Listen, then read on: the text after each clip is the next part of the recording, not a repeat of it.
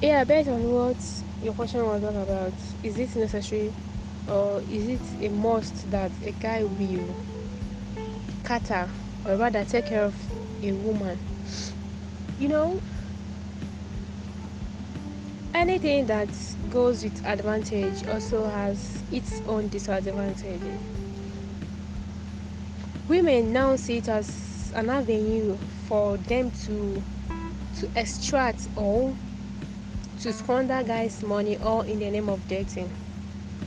I'm not against the saying that if you're having any acquaintance with any woman, it's, it's just like an appreciation, like keeping your woman to a standard you want her to be.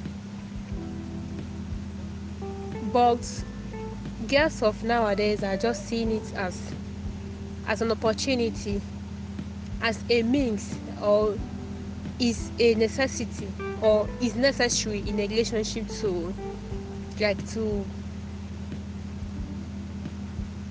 to have a guy and is a must that he will spend on you.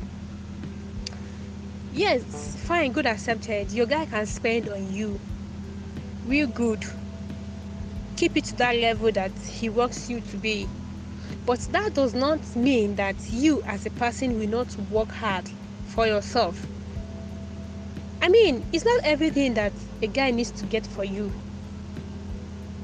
It's not everything a guy needs to get for you. There are some certain prerequisites that you, as a lady, need to get it for yourself. It's, it's, it's necessary for a guy to be supportive, but does, that does not mean that the guy will always, I mean, always have you or spend everything he has on you?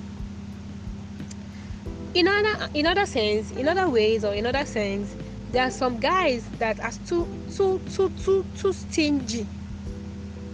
You want your girlfriend or whatever to be of a classy but you as a person don't want to maintain that beauty.